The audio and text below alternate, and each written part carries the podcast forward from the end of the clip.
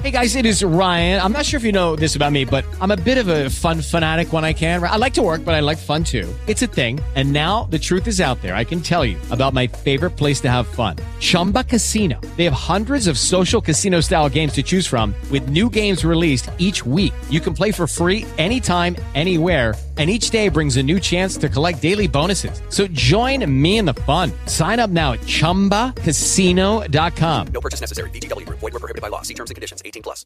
You're listening to the Law of Attraction Radio Network. Are you Network. ready to change your life in the next 30 minutes? It's time for Power in a Half Hour with Coach Mark. Get your notebooks ready. He's about to go in. Five, four, three, two, one. Coach Mark, let's go. Thanks for tuning in. Thanks for tuning in. This is Coach Mark, and you're listening to Power in a Half Hour. In the next 30 minutes, we're going to learn the tips, tricks, and techniques of the rich and the super duper successful. So, the quote that we're going to start today's show with is Sow a thought, reap an action. Sow an action, reap a habit. Sow a habit, reap a character. Sow a character, reap a destiny. And that's from Stephen Covey. The title of today's show is The Power of Your Habits, Part 2 the seven habits of the rich and the super duper successful. All right. So I want to thank everyone for listening. Want to remind you if you ever want to go back and re-listen to not only this show but any of the previous shows, you can go to my website www.powerhh.com.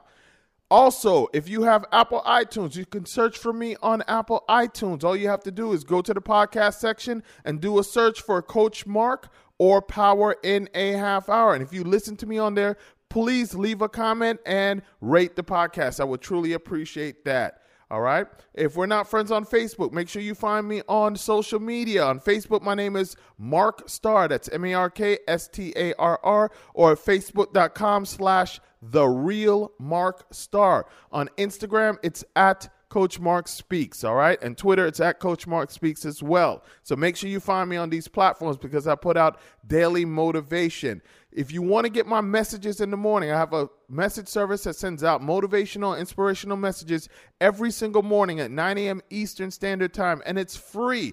Great way to start your day. For those of my listeners in the United States, all you have to do is text the letters BBD to 411 247. All right. And if you have not downloaded my book, you can download it for free at www.repeataftermebook.com. All right. We got an amazing show today. Let's go ahead and get started.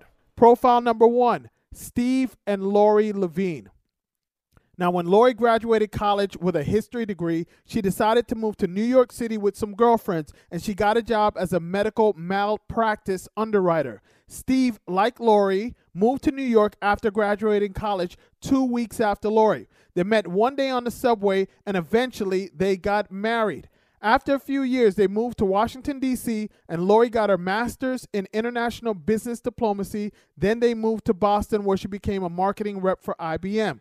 Now, at the time, Steve was in charge of new business development for a software company. He made a cocky statement to the president of the company that he was working for that if a certain product didn't get approved by the board, he should move on from the company. Well, guess what? The board didn't approve it, the product, and he was fired.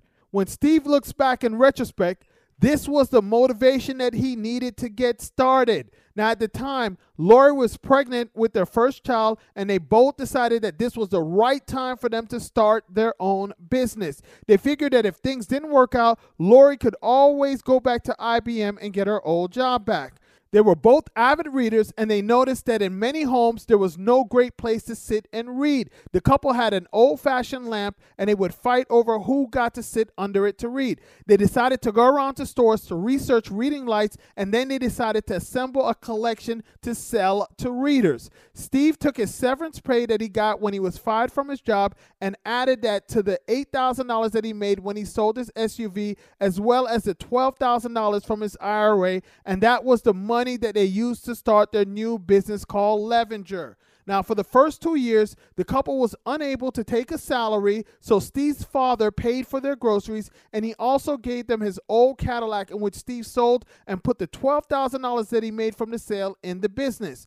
Now, their first catalog was a single piece of paper folded twice. They also put together some ads and put them in the New York Times and the Boston Globe, but they didn't get much response. The couple became discouraged and thought that they would have to quit and go find jobs. Now, in a last ditch effort, they put an ad in the New Yorker saying, Serious lighting for serious readers, and people started calling.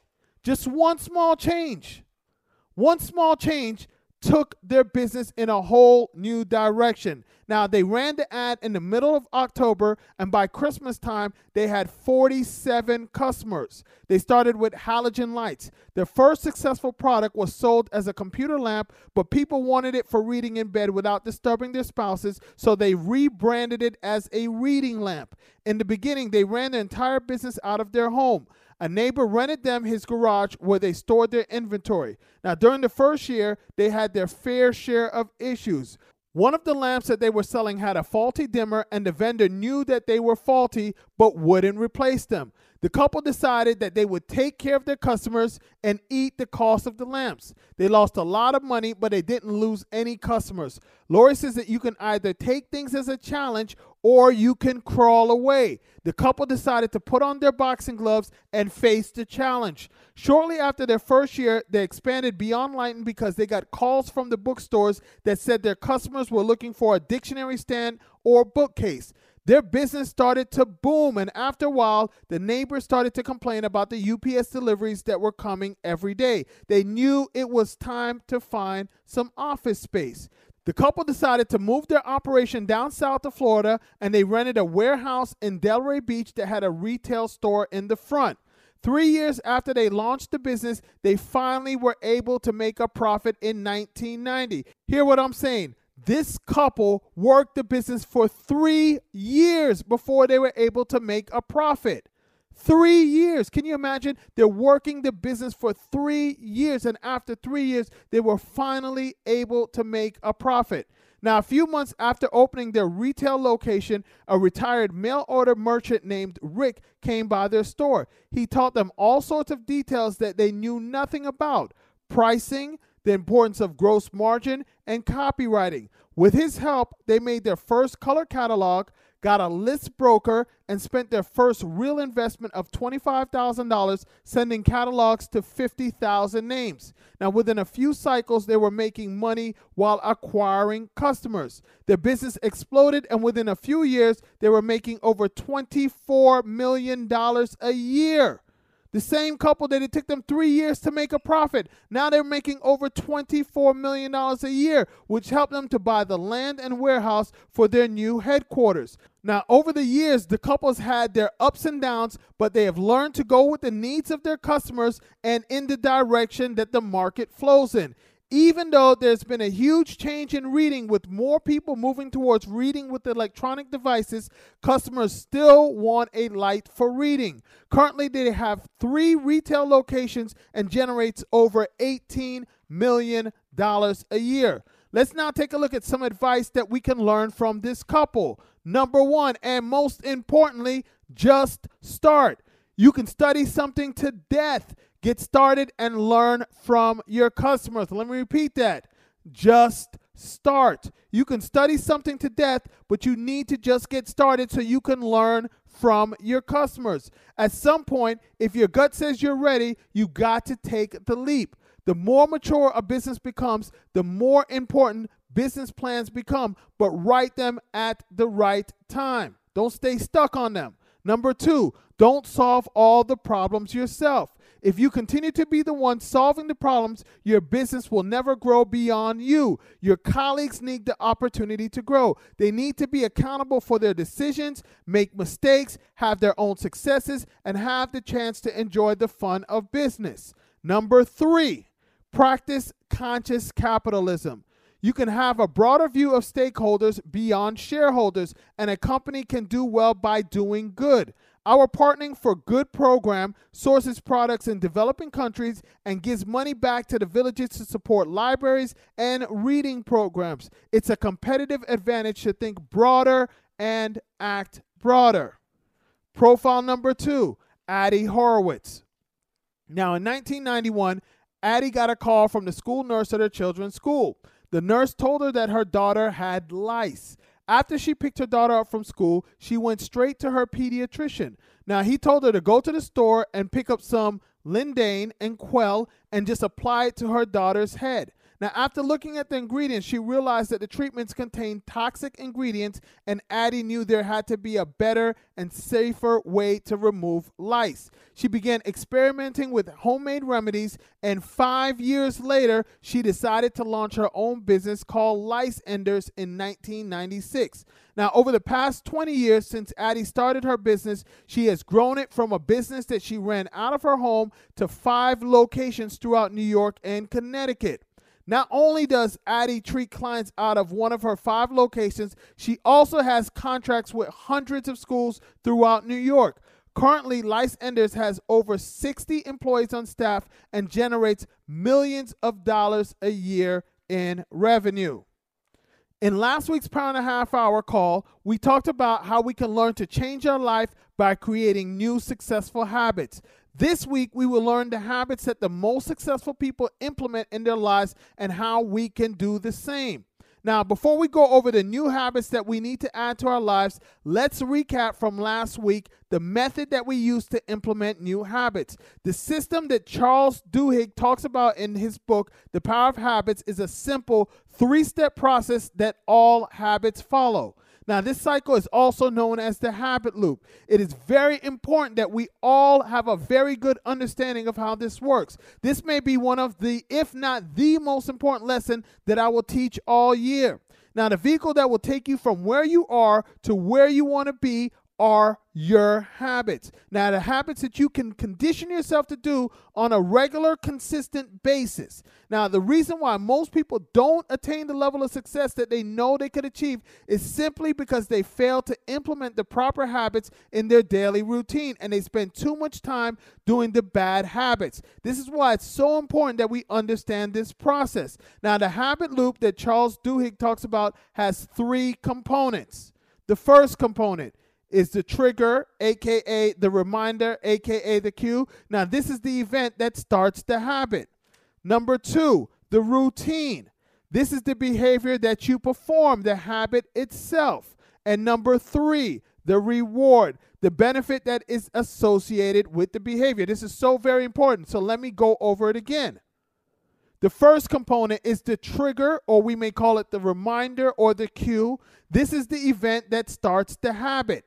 The second component is the routine. This is the behavior that you perform the habit itself.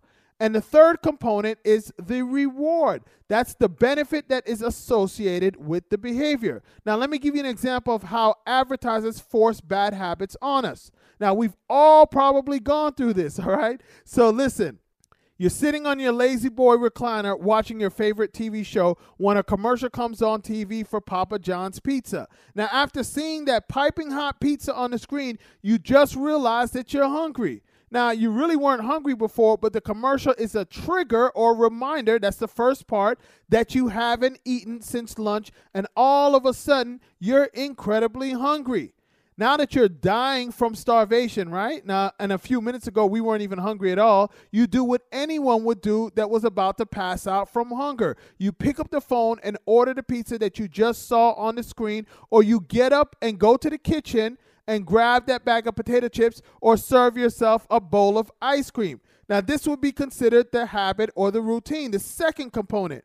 Most times, when we perform this habit, we are not even conscious of exactly what happened even if we weren't really hungry because we just finished dinner 30 minutes earlier, if the trigger or cue is strong enough, it causes us to act in the same habitual pattern that we are used to. The reason why this pattern has become a habit is because of the third component in this three step loop. We don't even have to wait for the pizza to be delivered to get rewarded. Just the thought of eating a slice of pizza or the ice cream and chips is powerful enough to release dopamine, the feel good neurotransmitter in our brains. This internal chemical reward increases the likelihood that the associated action will eventually become habitual through positive reinforcement conditioning. Dopamine is the same feel good neurotransmitter that is released during other activities such as sex and drug use. This is how people become addicted to eating, drug use, sex, or alcohol. This is why it's important for us to understand this process. With this understanding, we can learn to identify the triggers that may cause us to perform the bad habits that we may want to stop, as well as teach us a technique to implement the good habits that we need to start. So, let me now give you an example of how we can implement a good habit. Let's say you want to lose 20 pounds, so you decide that you're going to go to the gym every morning before you go to work. Now, before you can install this habit, you will first need a trigger. If you're like most people and the first thing you do in the morning is reach for your phone, you may use a picture of yourself when you were 20 pounds lighter as your screensaver. If you don't have any, then you may put up a picture of the beach to remind you that once you get rid of that additional weight, you will have that beach body. You may also put up a picture on your bathroom mirror as another cue or reminder. Now, once you see the reminder, you will remember that you need to go to the gym. Now, if your desire to lose the weight is strong enough, your brain may start to release some of its feel good chemicals in anticipation of you doing the habit or routine. Now, the great thing about exercise and any form of movement is that once your body gets in motion, it will release other feel good chemicals in addition to dopamine. This helps to form the habit and to ensure that your body remembers how good it feels every time you do the habit. And the short term reward is the chemical buzz that your brain releases that causes you to feel good. And the long term reward is the beach body that you always wanted. Now that we understand how to create these good habits, let's now look at some of the habits of the most successful people that we can implement into our own lives. Now, Tom Corley, an accountant and financial planner, interviewed 233 wealthy individuals, mostly self made millionaires. He studied their daily habits. He then took the results of his findings and compared them with the responses that he got from 128 lower earning individuals or those with less than $35 in annual gross income. He documents these differences in his book, Change Your Habits, Change Your Life. The following are the habits that the wealthy people have in common. Number one, they get up early. Nearly 50% of the self made millionaires in Corley's research got out of bed at least three hours before their workday actually started. Many of them use the free time to tackle personal projects, plan their day, or make time for exercise. Tom says that getting up at 5 in the morning to tackle the top three things you want to accomplish in your day allows you to regain control of your life. It gives you a sense of confidence that you indeed direct your life. Number two, they read a lot. 88% of wealthy people that Tom surveyed said that they devote 30 minutes or more each day to education or self improvement through reading. Most do not read for entertainment, they prefer biographies, history, and self help books. Tom says that there are important life lessons to be learned in biographies of people with rags to riches stories. Warren Buffett, the third richest person on the planet, says that reading has been the most crucial habit that he's developed. Did you guys hear that? Let me repeat that. Warren Buffett, the third richest person on the planet, says that reading has been the most crucial habit that he's developed. Warren Buffett reportedly spends 80% of his day reading. 80% of his day reading. In 2015, Mark Zuckerberg, the founder of Facebook and the fourth wealthiest person in America, resolved to read a book every two weeks. That's over 100 books a year. Jeff Bezos, the second wealthiest man on the planet, owns the largest bookstore in the world, Amazon.com, and is an avid reader. And Bill Gates, the wealthiest man on the planet, says that he reads 50 books a year. Now, here it is. You have the four wealthiest people in America, four of the wealthiest people in the world. And each one of them emphasize how important reading is. Why aren't most of us doing more reading? Why aren't we reading? Now, if they can find the time to read, and trust me, I'm sure that each one of them has a lot more going on than anyone that's listening to this. Why can't we find the time to read? And here's the thing they realize they don't know it all. That's why reading is so important to them. That's how they attain more knowledge. Now, these people have more money than any of us can ever dream of. They will never, ever have to work again if they don't want to. None of their family for generations and generations, because each one of them is worth over $60 billion. Yet, they still find the time to read every single day, consistently every single day. Number three, they spend 15 to 30 minutes each day on focused thinking. Now, many of the self made millionaires that Tom interviewed said they make time to process everything that's going on in their lives. Tom says that the rich tend to think in isolation in the mornings for at least 15 minutes every day. Often they reflect on their career, their health, and their personal relationships. Number four, they make exercise a priority. Study shows that working out regularly clears your head and makes you feel more motivated. According to Tom, 76% of the people that he surveyed spend 30 minutes or more each day on aerobic exercises like jogging, biking, or walking. Billionaire Richard Branson says that his morning routine consists of waking up at 5 a.m. to play tennis or ride his bike. He says that this habit has helped to double, double his productivity. Number five, they spend time with people who inspire them.